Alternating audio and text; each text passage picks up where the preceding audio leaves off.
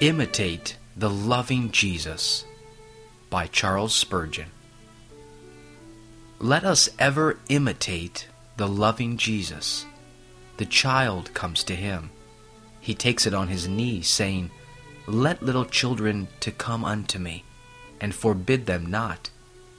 A widow has just lost her only son.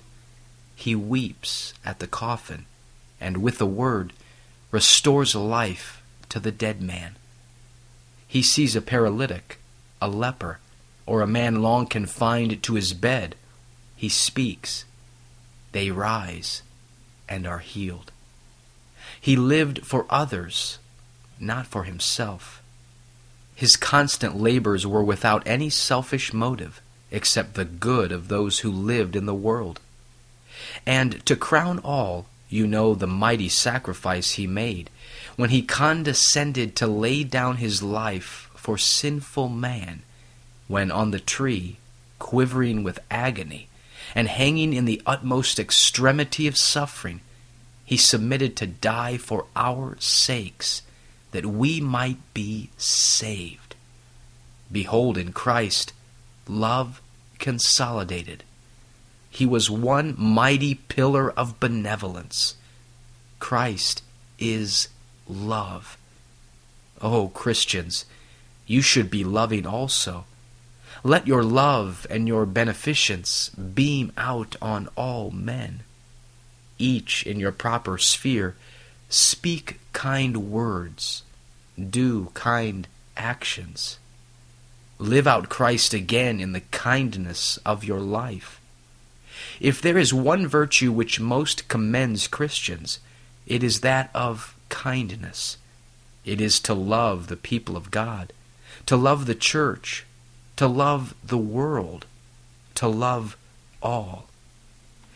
But how many have we in our churches of crabtree Christians who have mixed such a vast amount of vinegar and such a tremendous quantity of gall in their constitutions that they can scarcely speak one good word to you? They imagine it impossible to defend religion except by passionate ebullitions. They cannot speak for their dishonored master without being angry with their opponent. And if anything is awry, whether it be in the house, the church, or anywhere else, they conceive it to be their duty to set their faces like flint and to defy everybody. They are like isolated icebergs no one cares to go near them. They float about on the sea of forgetfulness until at last they are melted and gone. And though, good souls, we shall be happy enough to meet them in heaven, we are very glad to get rid of them from the earth. They were always so unamiable in disposition that we would rather live an eternity with them in heaven than five minutes on earth. Don't you be like this, my brethren. Imitate Christ in your loving spirits.